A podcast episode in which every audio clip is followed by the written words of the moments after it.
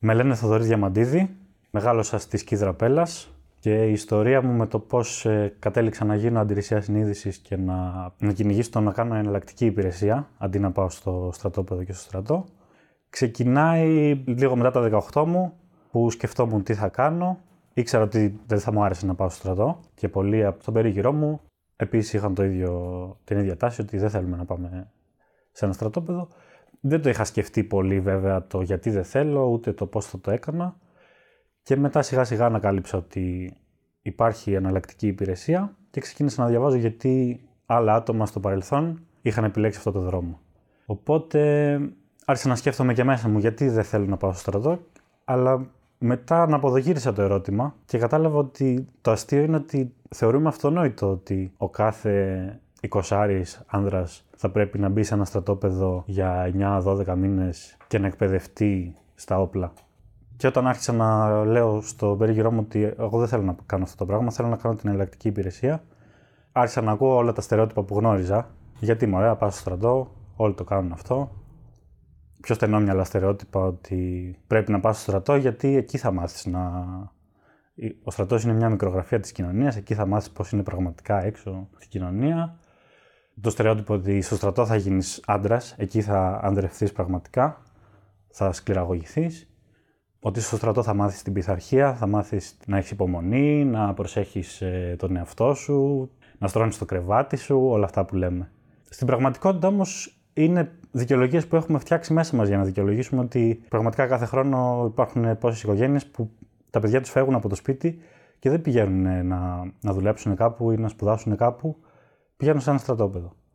Όταν λέμε ότι γίνεσαι άντρας, αυτό περιλαμβάνει τα στερεότυπα που έχουμε μέσα μας για το πώς είναι οι άντρες. Άντρας είσαι άμα είσαι σκληρός απέναντι σε κάποιον, άμα δεν έχεις ευαισθησίες. Και δεν καταλαβαίνω. Είναι άντρας το να με κοιμάσαι σωστά για 12 μήνες όταν είσαι στο στρατόπεδο. Ε, είσαι άντρας άμα δεν νοιάζεται σε καθόλου και δεν νοιάζεται όλο το σύστημα γύρω σου για την ψυχική σου υγεία, όπως συμβαίνει σε ένα στρατόπεδο είσαι άντρας άμα βρίζεις ε, τους ε, ανθρώπους που έχουν άλλο χρώμα ή τους ε, εχθρούς που, που λέμε ότι είναι οι Τούρκοι, οι, οι Αλβανοί, οι Βορειομακεδόνες. Επίσης λέμε ότι θα προσέχεις τον εαυτό σου και θα είσαι εκεί πέρα με μια συνέπεια και θα, θα μπει σε μια... Ουσιαστικά λέμε ότι θα μπει σε ένα καλούπι γιατί ο, ο στρατός περιορίζει μέχρι και το αν θα έχεις τρίχες στο πρόσωπό σου. Σου λέει ότι δεν πρέπει να έχεις ε, μουσκια πρέπει να κουρεύεσαι τόσα εκατοστά. Σου λέει ότι εδώ πέρα έρχεσαι για να κάνεις ε, την εκπαίδευση. Τις υπόλοιπες μέρες μπορείς να είσαι στο κινητό, παρότι εμείς λέμε ότι δεν επιτρέπεται, αλλά μπορείς να είσαι στο κινητό λίγο. Χαβαλέ μέσα στους κοιτώνες, αλλά τα υπόλοιπα πράγματα που κάνουν οι άνθρωποι, που χαίρονται τη ζωή, μπορεί, να, μπορεί κάποιος να, να κάνει χορό μέσα στο στρατό. Μπορεί να κάνει να μαζευτεί, να κάνει μια μπάντα, να τραγουδήσει. Για μένα αυτά τα πράγματα είναι που αναπτύσσουν την προσωπικότητά σου και πραγματικά σε κάνουν να σε προετοιμάζουν για την κοινωνία. Να κάνεις τα πράγματα που χαίρεσαι να κάνεις. Καθώς σκεφτόμουν όλα αυτά, μετά πρέπει να απαντήσεις και σε πιο δύσκολα ερωτήματα που και θα σε ρωτήσουν στην ε, Επιτροπή του Υπουργείου Εθνικής Άμυνας όταν πρέπει να κληθείς να κάνεις την αίτηση αναγνώρισης και αφορούν το τι θα κάναμε άμα καταργούνταν ο στρατός και πώς θα μπορούσαμε να αμυνθούμε και θα έμπαιναν οι εχθροί και όλα αυτά. Είναι μια γενική αντίληψη που, που υπάρχει ότι οι χώρες έχουν στρατό με αμυντικούς σκοπούς. Οπότε όλες οι χώρες έχουν ένα στρατό για την άμυνά τους, οπότε μπορούμε να αντιμετωπίζουμε τους πολέμους και να τους αποτρέπουμε. Ιστορικά αυτό είναι ανακόλουθο. Είχαμε στρατό όλο αυτό το καιρό. Συνεχίζουμε να έχουμε πολέμους και σκέφτηκα το σύστημα που υπάρχει παγκοσμίως, ακριβώς επειδή έχουμε στρατούς σε κάθε χώρα, οργανωμένα σώματα ανθρώπων που προετοιμάζονται για τον πόλεμο, αγοράζουν όπλα και ακριβώς αυτή η συνθήκη είναι που επιτρέπει να έχουμε διακρατικούς πολέμους. Αλλιώς, αν δεν είχαμε άτομα να προετοιμάζονται και να εκπαιδεύονται για τον πόλεμο, μπορεί να είχαμε σειράξεις μεταξύ ανοργάνωτων ομάδων. Αλλά δεν θα είχαμε αυτό που έχουμε σήμερα πάνω σε αυτό άρχισα να διαβάζω ότι αυτή η άποψη υπάρχει από, ήδη από τον Πρώτο Παγκόσμιο Πόλεμο, ίσως και πιο πριν. Ξεκίνησε τα πασιφιστικά κινήματα. Για μένα καθοριστικό ρόλο έπαιξε η Jane Addams, η οποία ήταν μια Συγγραφέα, ε, φεμινίστρια, αλλά ασχολήθηκε αρκετά και με το αντιπολεμικό κίνημα όσο γινόταν ο Πρώτος Παγκόσμιος Πόλεμος. Λέει χαρακτηριστικά σε μια ομιλία της ότι την ώρα που γίνονταν ο, ο Πρώτος Παγκόσμιος Πόλεμος, λέει χαρακτηριστικά ότι κατά τη διάρκεια του Πρώτου Παγκοσμίου η Jane Addams ήταν ε, μέλος στο Αμερικανικό Φεμινιστικό Κίνημα και είχαν στείλει εκπροσώπους στην Ευρώπη να συναντηθούν με άλλα φεμινιστικά κινήματα των ευρωπαϊκών χωρών και να επισκεφθούν τους υπουργούς εξωτερικών, τους ε, υπεύθυνους του κάθε κράτους που εμπλεκόταν στο, στο πόλεμο. Ο πρώτος παγκόσμιος πόλεμος ήταν ε, ο πιο απεχθής, ας πούμε, ιστορικά, γιατί ήταν ατελείωτος, είχε τα χαρακόμματα, είχε τα χημικά όπλα. Έχουμε ποίηματα που λένε για το πώς ε, πετούσε σε ένα χημικό όπλο και άφριζαν τα στόματα των αντιπάλων και είχαν φρίκτους θανάτους. Και ουσιαστικά όλες οι χώρες ήθελαν να σταματήσει αλλά καμία χώρα δεν ήθελε να, να κάνει το βήμα γι' αυτό. Αυτή η αντιπροσωπεία των γυναικών πηγαίνουν στους υπουργούς εξωτερικών, τους συναντούν στα γραφεία τους έναν έναν και από, τα, και από τις δύο μεριές ας πούμε και λέει ότι πήγαμε σε όλους και σε κάθε γραφείο που πήγαμε ακούσαμε το ίδιο πράγμα. Ε, παρότι θέλουν, ενδιαφέρονται να ξεκινήσει μια ειρηνευτική διαδικασία, θα καλωσόριζα μια τέτοια προσπάθεια. Κανείς υπουργός εξωτερικών, κανείς υπουργός εθνικής άμυνας δεν θέλει να είναι ο πρώτος που θα το κάνει. Γιατί θα φανεί η χώρα του αδύναμη και θα το εκμεταλλευτεί αυτό ο εχθρός. Οπότε είχαμε θεωρητικά όλες οι χώρες ήθελαν να σταματήσει ο πόλεμος, αλλά σταματούσαν στην αδυναμία των υπουργών τους να συμφωνήσουν. Και αν το δούμε ιστορικά, από το Πρώτο Παγκόσμιο Πόλεμο και μετά ξεκινάει μια πραγματική προσπάθεια των κρατών να σταματήσουν το πόλεμο στην πράξη. Η κοινωνία των εθνών, που ήταν ε, η προηγούμενη μορφή του ΟΗΕ, ας πούμε, είχε στη διακήρυξή της τον αφοπλισμός ως τελικό στόχο και ότι οι χώρες συμφωνούμε ότι θα κάνουμε βήματα για να μειώσουμε τους ε, εξοπλισμούς μας, να μειώσουμε τους στρατούς και να φτάσουμε σε ένα μίνιμουμ ε, δυνάμεων και πόρων που διαθέτουμε σε αυτό το πράγμα. Μετά έχουμε συμφωνίες ε, ειδικές. Η πιο πετυχημένη, ας πούμε, είναι η συμφωνία για τα χημικά όπλα. Μετά και τον Δεύτερο Παγκόσμιο Πόλεμο, οι χώρες συμφώνησαν να καταστρέψουν τους ε, εξοπλισμούς που είχαν σε χημικά όπλα και όχι μόνο συμφώνησαν να το κάνουν αυτό όλες μαζί, αλλά αυτό πέτυχε επειδή προέβλεψαν μηχανισμούς ότι εγώ που είμαι για παράδειγμα η Αμερική θα μπορώ να στείλω μια ομάδα δική μου ή μια ομάδα στο πλαίσιο του ΟΗΕ να πάει να κάνει ελέγχους στα εργοστάσια που παράγονται, να πάει να κάνει ελέγχους στα στρατόπεδα και ότι αν βρούμε χημικά όπλα ξεκινάμε μια διαδικασία ότι η χώρα αυτή καλείται να τα καταστρέψει.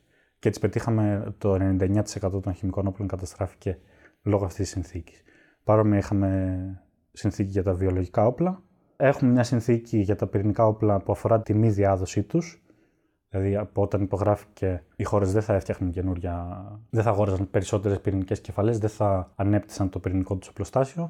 Αυτό το πράγμα δεν έχει πετύχει όσο θα θέλαμε. Ακόμα έχουμε χώρες με πυρηνικά. Φτάνουμε όμως ε, το 2010 και έχουμε τη συμφωνία για την απαγόρευση των πυρηνικών όπλων.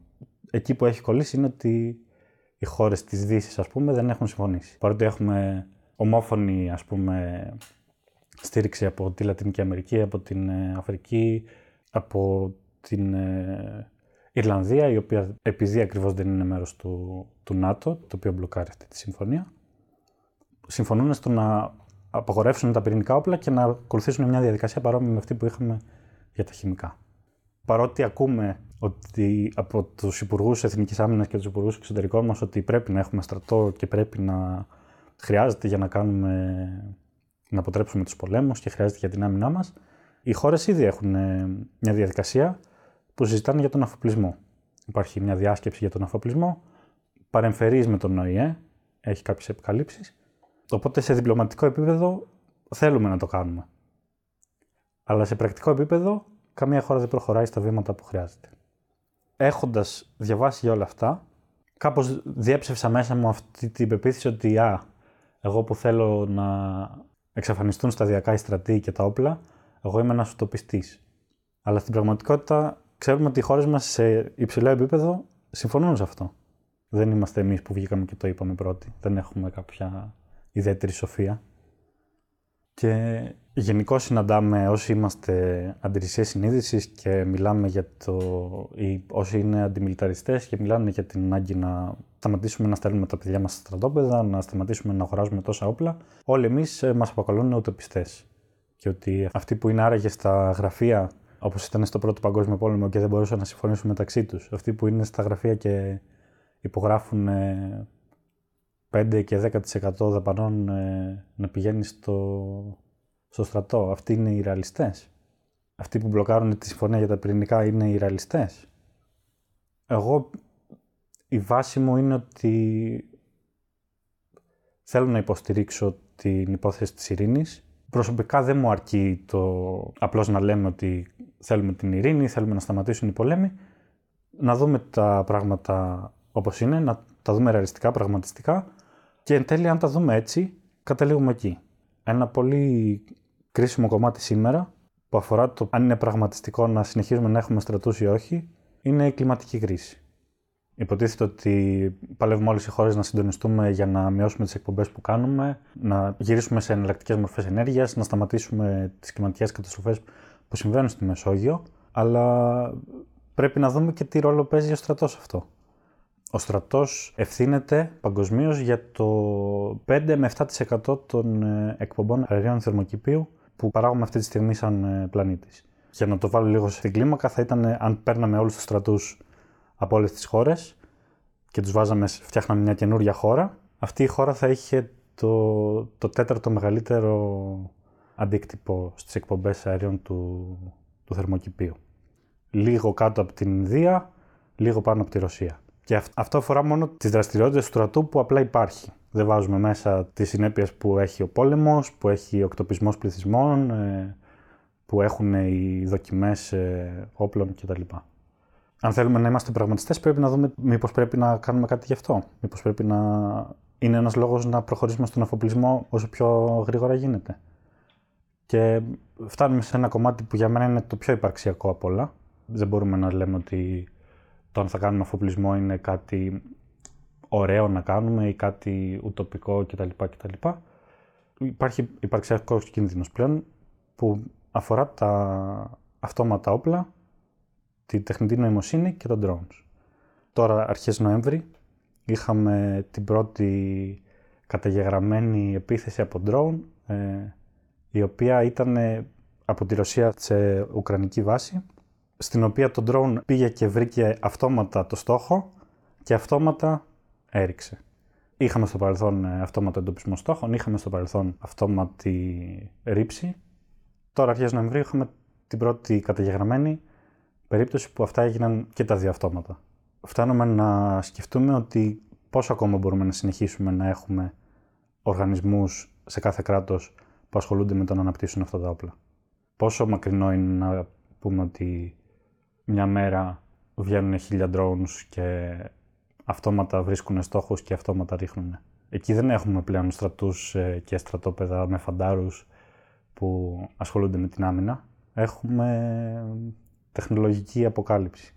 Αυτά τα πράγματα πρέπει να τα δούμε τώρα, όχι κάποια στιγμή στο μέλλον και όταν συμφωνήσουν οι αρχηγοί μας και οι υπουργοί μας.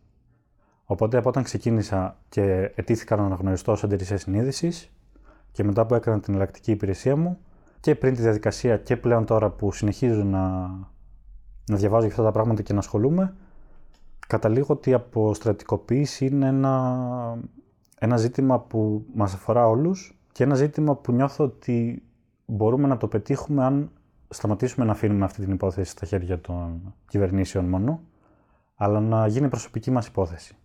Και το να αρνούμε εγώ ή να αρνείται κάποιος άλλος να πάει στο στρατόπεδο και να συμμετέχει σε στρατιωτικές διαδικασίες, είναι ένα κομμάτι πολύ ουσιώδες.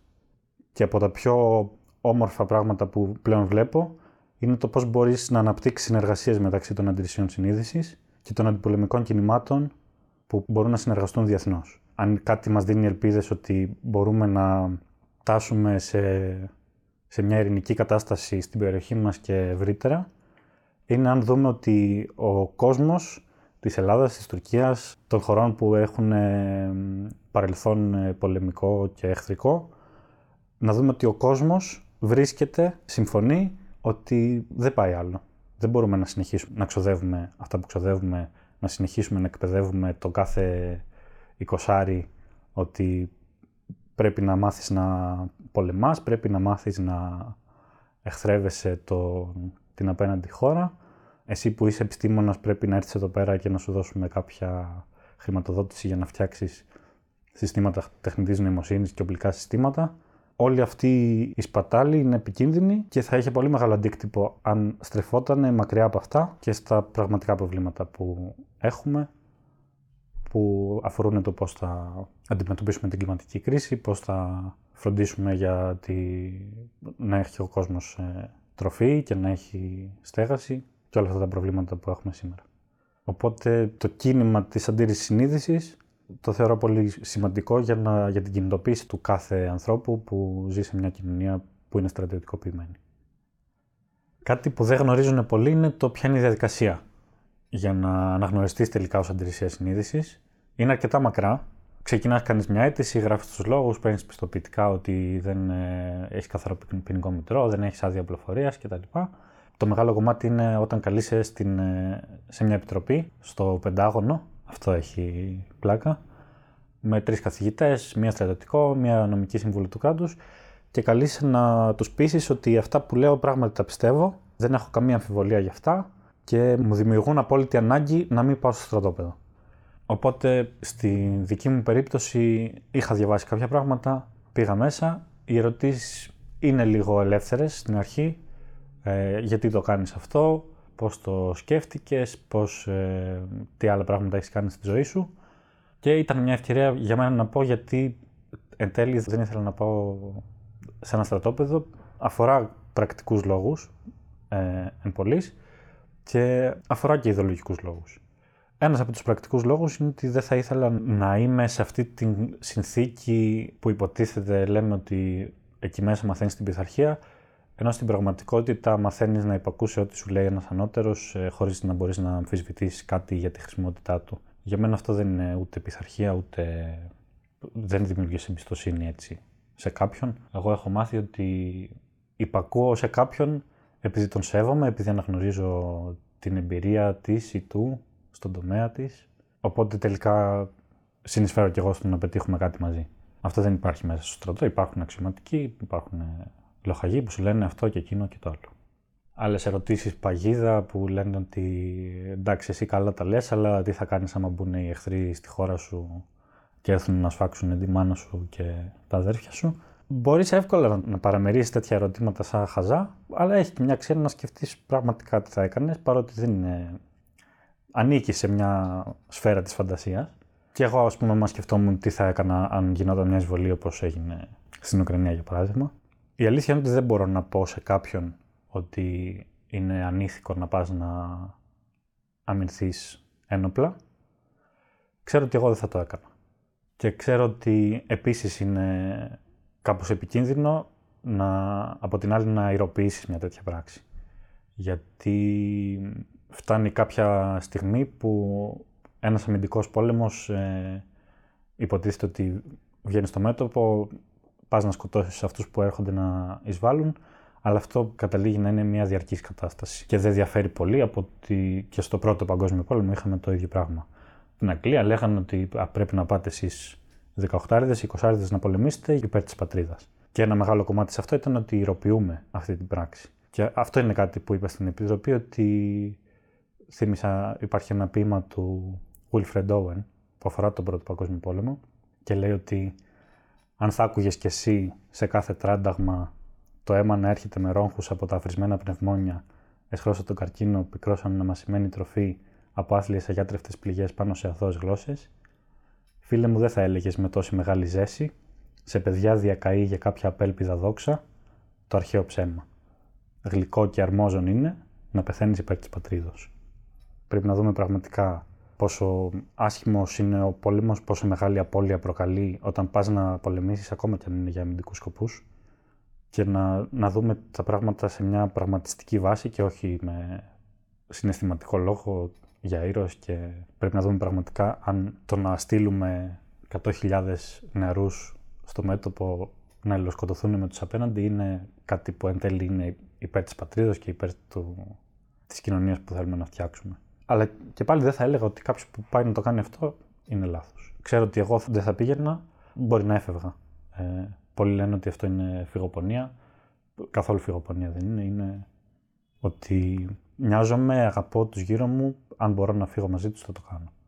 Ή μπορεί να έμενα να βοηθήσω αλλιώς. Δεν χρειάζεται να πάρεις ένα ΑΚ και να βγει μπροστά να σκοτώσεις. Μπορείς να βοηθήσεις στις υποδομές στην πόλη, να, να βρεις να φτιάξεις μια δομή φιλοξενία για άτομα που έχουν καταστραφεί τα σπίτια τους, να βγεις να μαγειρέψεις στο δρόμο.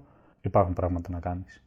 Ένα μεγάλο κομμάτι σε αυτή τη διαδικασία, το οποίο αντιμετώπισα κι εγώ, ήταν το ότι δεν ξέρεις άμα θα περάσεις από την Επιτροπή και άμα θα περάσεις από, το, από την απόφαση, γιατί έχουμε το αστείο στην Ελλάδα ότι κάποιος που αιτείται να κάνει εναλλακτική υπηρεσία πρέπει να πάρει τελική έγκριση από τον ίδιο τον Υπουργό Εθνικής Άμυνας. Εγώ δεν ήξερα τι θα γίνει αν με απορρίψουν. Είχα σκεφτεί στο παρελθόν, μου λέγανε και πολλοί φίλοι, Α, γιατί δεν κάνεις ε, το Ι5. Καταλαβαίνω γιατί κάποιος θα το κάνει για πρακτικούς λόγους. Έτσι όπως είναι η κατάσταση σήμερα με την εναλλακτική υπηρεσία, είναι κάπως πιο πρακτικό το Ι5. Προσωπικά ήθελα να, να ασχοληθώ με την αντίρρηση συνείδησης και κάπως πολιτικά.